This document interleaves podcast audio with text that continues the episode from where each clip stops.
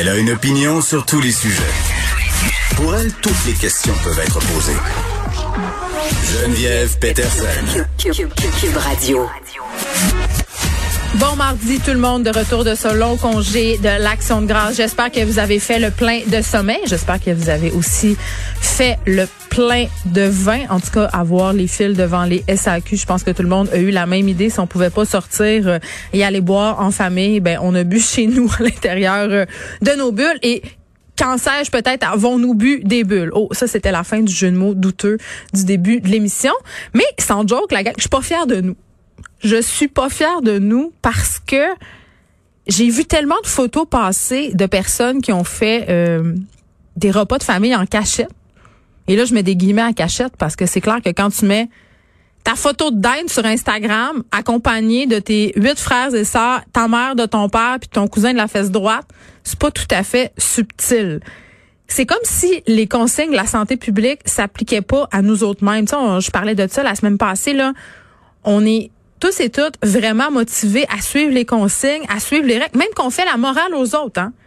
Allez, suivez les consignes, suivez les règles. Mais on dirait que quand ça vient à nous, on est moins, on est plus indulgent. On étudie nous-mêmes notre degré de risque. On se dit ah c'est pas grave, j'ai rien, je suis pas malade, j'ai pas la COVID. Puis là, on se fait des petits, euh, des petits repas familiaux. On s'en va sur la montagne du Mont-Royal, ne pas respecter la distanciation physique avec nos congénères. On va au centre d'achat. Beaucoup de photos de monde au centre d'achat en fin de semaine qui en ont profité euh, pour aller justement se réunir en famille devant chez Ardennes. Ça existe encore Ardennes? Oui, ça existe encore. Peut-être plus pour longtemps si je me fais qu'est-ce qui se passe en ce moment avec le commerce au détail. Puis je plaide coupable, moi aussi je suis allée au centre d'achat. Je suis allée dimanche au centre d'achat, mais c'était pas pour faire une réunion de famille, c'était pour acheter un manteau. Je suis rentrée dans le magasin et je suis sortie aussitôt. Il y avait pas grand monde. Pour vrai, là, je ne suis pas allée dans les corridors du dit centre d'achat. Je, je, suis rentrée par la porte indépendante du dit magasin. Mais si je me fie aux photos que j'ai vues circuler, là, il y avait des photos de dinde et de famille.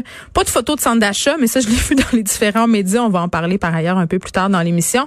Mais beaucoup de photos de chalets aussi. Vraiment. Puis là, je me suis dit, est-ce que ce sont des gens qui se sont rendus dans leur propre chalet? Parce que ça, je veux rappeler qu'on a le droit, on nous l'a bien spécifié du côté de la santé publique.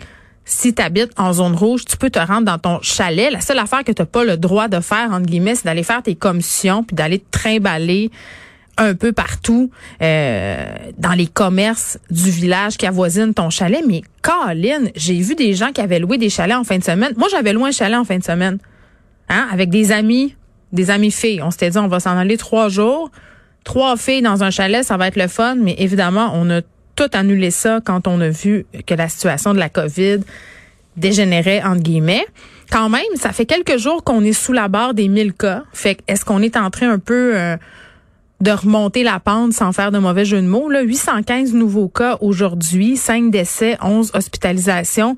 Hier aussi, on avoisinait euh, les 900 cas. Avant hier aussi, est-ce qu'on est en train de voir justement une amélioration des suites de ces fermetures? Je pense pas. Je pense que c'est encore un petit peu trop collé sur la date euh, où on a décidé justement de remettre en vigueur des mesures de confinement. Mais parlant du confinement, euh, je pense qu'on comprend pas. Puis ça sera peut-être l'objet du point de presse aujourd'hui parce qu'on ira très très bientôt rejoindre François Legault, Christian Dubé et Horacio Arruda. Mais est-ce que euh, on va faire un bilan de la fin de semaine et est-ce qu'on écoute bien les consignes? On y va tout de suite. Euh, deux jeunes enfants. Euh, on se demande pourquoi, pourquoi on en vient là. évidemment, toutes les enquêtes nécessaires vont être faites. Donc, il y a une enquête de la Sûreté du Québec évidemment, étant donné qu'il a mort, euh, enquête du coroner. Euh, on apprend ce matin aussi qu'il y a une enquête de la Commission des droits de la personne et des droits de la jeunesse. Et le ministre Lionel Carman aussi a déclenché une enquête pour voir exactement qu'est-ce qui est arrivé à la DPJ de la capitale nationale. Donc, quelles sont les informations qui avaient été euh, reçues euh, par la DPJ. Donc, euh, pour l'instant, on n'a pas ces informations-là. On est en train de les collecter, puis dès qu'on va avoir plus d'informations, on va être complètement transparent. Mais évidemment, aujourd'hui, toutes nos pensées sont avec la famille. Je reviens sur le bilan de la COVID. Bon, 815 cas aujourd'hui. Évidemment, on est très, très, très prudent avant de trop se réjouir, mais on a vu au cours des derniers jours, ça semble s'être stabilisé. Euh, on s'est beaucoup promené là, entre 800 puis 1300, donc autour de 1000. Euh, on se semble pas se diriger vers 1500 ou vers 2000. Donc, encore une fois, il est tôt pour euh, se réjouir, mais il y a tout lieu de croire que les efforts qu'on fait sont en train de donner des résultats. Donc, merci à tous les Québécois, malgré la longue fin de semaine, qui ont fait attention au euh, rassemblement, en particulier à Montréal, à Québec, là où euh, il y a le plus euh, d'infections. Par contre, on a vu d'un autre côté que le virus se propage dans des régions autres que Montréal et Québec. Donc, c'est pour ça qu'aujourd'hui, la santé publique ajoute des zones rouges.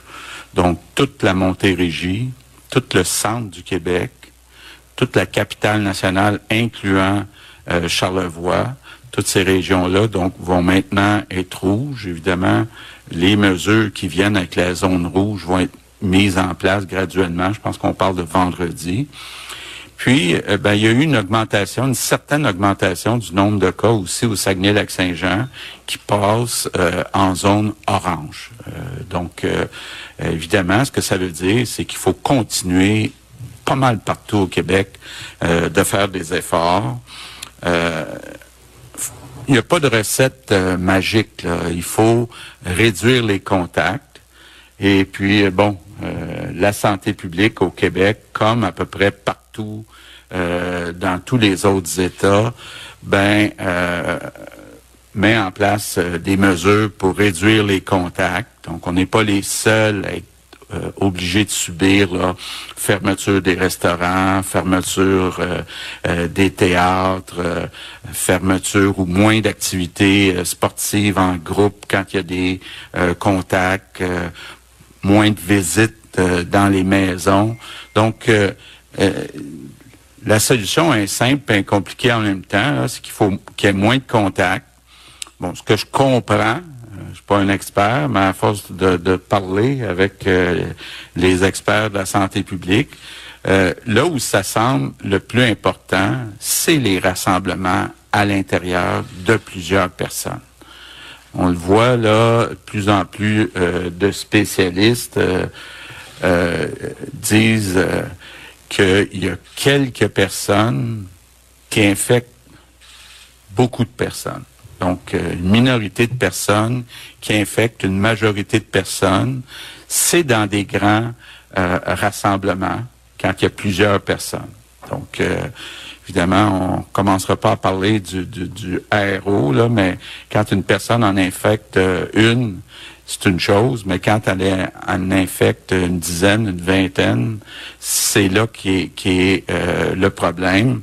Donc, ce que ça veut dire, évidemment, c'est qu'il faut être prudent, euh, surtout dans euh, des lieux qui sont plus petits, même à deux mètres. Là, euh, avec l'air, il semble que c'est possible d'infecter d'autres personnes, surtout si on est dans une salle pour plus de 15 minutes.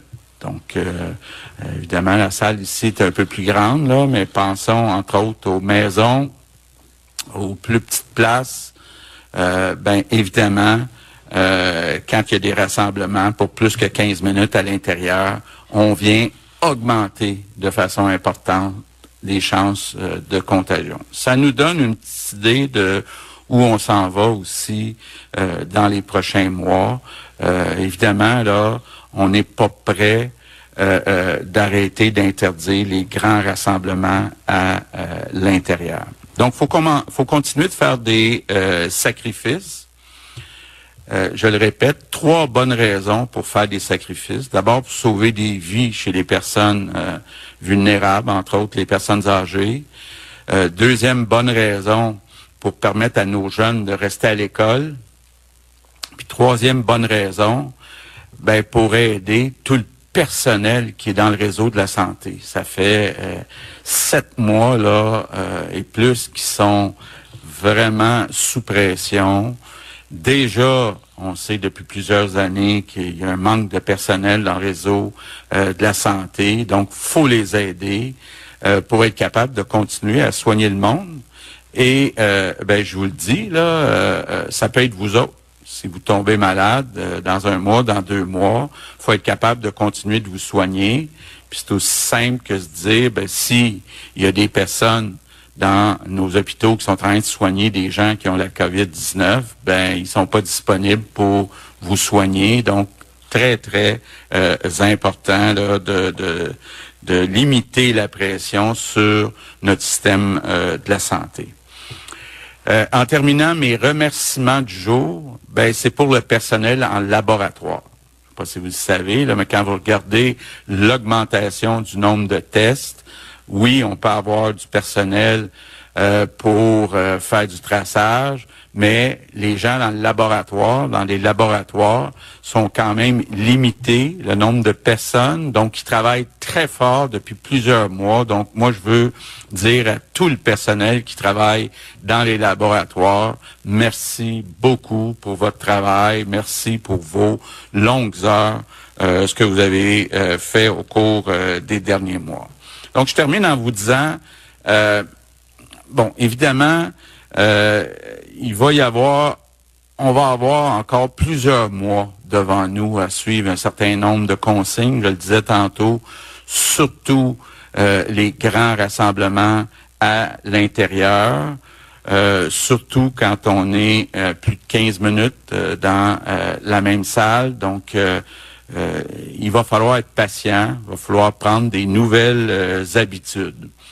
Euh, je vous demande aussi euh, euh, d'activer l'application COVID sur votre téléphone, c'est important. Puis si vous êtes déclaré positif, mais ben, l'inscrire pour que rapidement on puisse aller identifier les personnes que vous avez contactées dans les semaines précédentes, leur les tester, puis au besoin, ben, les isoler pour éviter la propagation. Donc, on a tous un rôle à jouer.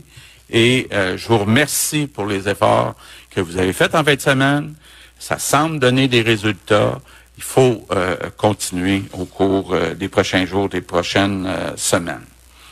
Good afternoon. Bon, je sais pas si vous avez remarqué, mais le premier ministre Legault qui a arrêté de mettre dans les raisons pour lesquelles être discipliné, pouvoir passer Noël en famille, ça, je pense. Je pense que du côté de Noël, on, on peut oublier ça. De mon côté, vous connaissez ma position par rapport à Noël. Moins, moins, moins il y a de gens, mieux je me sens. Euh, blague à part quand même, euh, des régions qui changent de couleur aujourd'hui. On parle de la Montérégie, du centre du Québec, de la région de la capitale nationale, euh, incluant Charlevoix, qui passe au rouge, donc avec les mesures sanitaires qui s'imposent, et ça dès vendredi. On a une hausse des cas, par ailleurs, aussi au Saguenay-Lac-Saint-Jean, qui passe euh, à la couleur euh, orange. Et vraiment, on mise beaucoup sur le fait qu'en ce moment, c'est important de pas engorger le système de la santé. Là, je pense qu'on insiste beaucoup là-dessus, en tablant sur le fait que oui, il faudrait pas que le système soit submergé, c'est-à-dire qu'on n'ait pas de choix à faire concernant qui on soigne, qui on soigne pas. Mais le premier qui faisait allusion aussi aux gens euh, qui n'auront pas droit à des examens, à des soins, à des traitements, parce que tout le personnel de la santé serait occupé à guérir, à gérer l'épidémie de COVID-19. Euh, donc, fait appel à la population. Et vraiment, euh, parlons de l'application COVID, hein, alerte COVID, parce que Justin Trudeau, il a fait allusion aussi ce matin lors de son point de presse. Au Canada, seulement 4,3 millions de Canadiens l'ont téléchargé. Au Québec, quand même, les, les téléchargements vont bon train, mais on nous rappelle quand même que c'est important de le télécharger parce que c'est une méthode de traçabilité qui serait efficace. On s'en va écouter les questions. Vous, vous commencez, ben en fait, vous, euh, vous finissez votre point de presse aujourd'hui avec un remerciement pour ceux et celles qui travaillent en laboratoire et pour cause travaillent très fort. Euh, Qu'arrive-t-il avec les tests rapides? Je ne sais pas si c'est M. Dubé ou M. Legault qui peut, peut faire le point là-dessus. Euh, on en est où? Il y en a combien? Etc. On est, euh, on est assez avancé. Rappelez-vous qu'il y a peut-être euh, deux semaines, on vous a parlé de, certaines avancées qu'on avait faites à la Cité de la Santé à, Laval. Euh, en ce moment, ça, c'est sous la, gouverne du docteur O'Patterney. On, on, est avec trois types de machines en ce moment qui vont être euh, déployés au cours des prochaines semaines. Donc, il va en avoir qui vont être achetés au mois d'octobre, novembre et décembre. Donc, on va premièrement augmenter la capacité. Mais ce, genre de machines-là euh, ne sont pas habituellement à haut volume. C'est par exemple, euh, euh, il y en a une qui s'appelle ID Now, ID Now, vous n'avez entendu parler. Elle a des grandes qualités, mais elle a certains défauts. Si on veut faire du haut volume, ça fonctionne pas. Mais si on voulait, par exemple, travailler encore plus sur, par exemple, je dirais nos corridors scolaires, puis d'avoir un nombre limité, mais dans des régions spécifiques, ça fonctionne très bien. Alors là, maintenant qu'on a réussi à sécuriser certains volumes d'équipements avec les fournisseurs, je vous donnais cet exemple-là, il y en a deux autres, euh, on va le déployer dans les prochaines semaines. Donc, on, avance très bien, mais c'est complémentaire au, au, test à haut volume qu'on fait présentement pour être capable de les mettre aux bons endroits. Et je dirais, en dernier lieu, beaucoup en région aussi, parce que, vous savez, en Gaspésie ou sur la Côte-Nord, on n'a pas les mêmes volumes, puis on pourrait déplacer des, tests à haut volume qu'on fait là-bas avec du nouvel équipement qui est pour les plus petits volumes. Mais on est là-dessus présentement. Parfait, génial. Sous question pour M. Legault, celle-là, concernant autre sujet, mais je pense que c'est important de vous entendre pour le bien de l'économie du Québec. Est-ce que les, les gouvernements devraient, selon vous, intervenir pour empêcher la vente de transat? C'est ce qui se passe actuellement. D'ailleurs, j'entendais l'analyste Michel Nadeau qui estime qu'il serait plus judicieux d'attendre que la tempête passe, tempête de la COVID, bien sûr, avant de concrétiser une transaction en rabais. Est-ce que vous avez l'intention d'intervenir ou d'en parler avec Ottawa? Bon. Euh, d'abord, ce sont deux entreprises privées. Euh, deuxièmement, ben, on peut penser effectivement que pour un certain nombre d'années, il va y avoir moins de volume dans le transport aérien. Donc, trop d'avions. Ça devient un problème là, pour toutes les compagnies aériennes de voir comment ils peuvent au moins temporairement se débarrasser des avions, des loyers sur euh, ces avions-là. Bon, là, on pourrait euh, spéculer. Euh, y a-t-il un acheteur potentiel? Il n'est pas question que le gouvernement soit seul dans une aventure pour opérer une compagnie aérienne, ça c'est certain. maintenant, bon, il y avait une transaction qui était là avec une certaine valeur des compagnies aériennes, mais évidemment, avec la baisse de volume prévue pour un certain temps, il y a une baisse de valeur, pas juste pour Transat, mais aussi pour Air Canada. Donc, euh, quand on parle euh, de payer ou d'échanger des actions, mais il faut tenir compte de la nouvelle valeur des compagnies aériennes partout dans le monde. Donc, euh, c'est très hypothétique. Euh, euh, moi, je suis pas au courant d'un acheteur privé qui serait intéressé à acheter Transat pour l'instant. Évidemment, on va revenir euh, sur cette transaction d'Air Transat avec François Lambert. Tantôt, on va par ailleurs aussi revenir sur euh, euh, ce qui s'est passé, les événements malheureux qui ont eu lieu à Wendake en fin de semaine. Le premier ministre qui a ouvert son point de presse en faisant allusion au meurtre de ses deux enfants âgés de 2 et 5 ans. On aura le sénateur Pierre-Hugues Boisvenu tantôt pour en discuter. Par ailleurs, le ministre Lionel Carman déclenche une enquête à ce sujet-là parce qu'il y aurait eu des, des signalements qui auraient été faits à la DPJ. On dirait que c'est une histoire qu'on voit trop souvent. Et aujourd'hui, euh, et je l'aborderai dans quelques instants avec euh, Nicole Gibault, on aura Maître François Bernier qui assiste en direct au procès de Gilbert Rozon qui s'ouvrait aujourd'hui. C'est un procès pour viol, un viol qui aurait eu lieu au début des années 80. Donc, on verra comment ça se passe là-bas parce qu'on a pu entendre un premier témoignage aujourd'hui.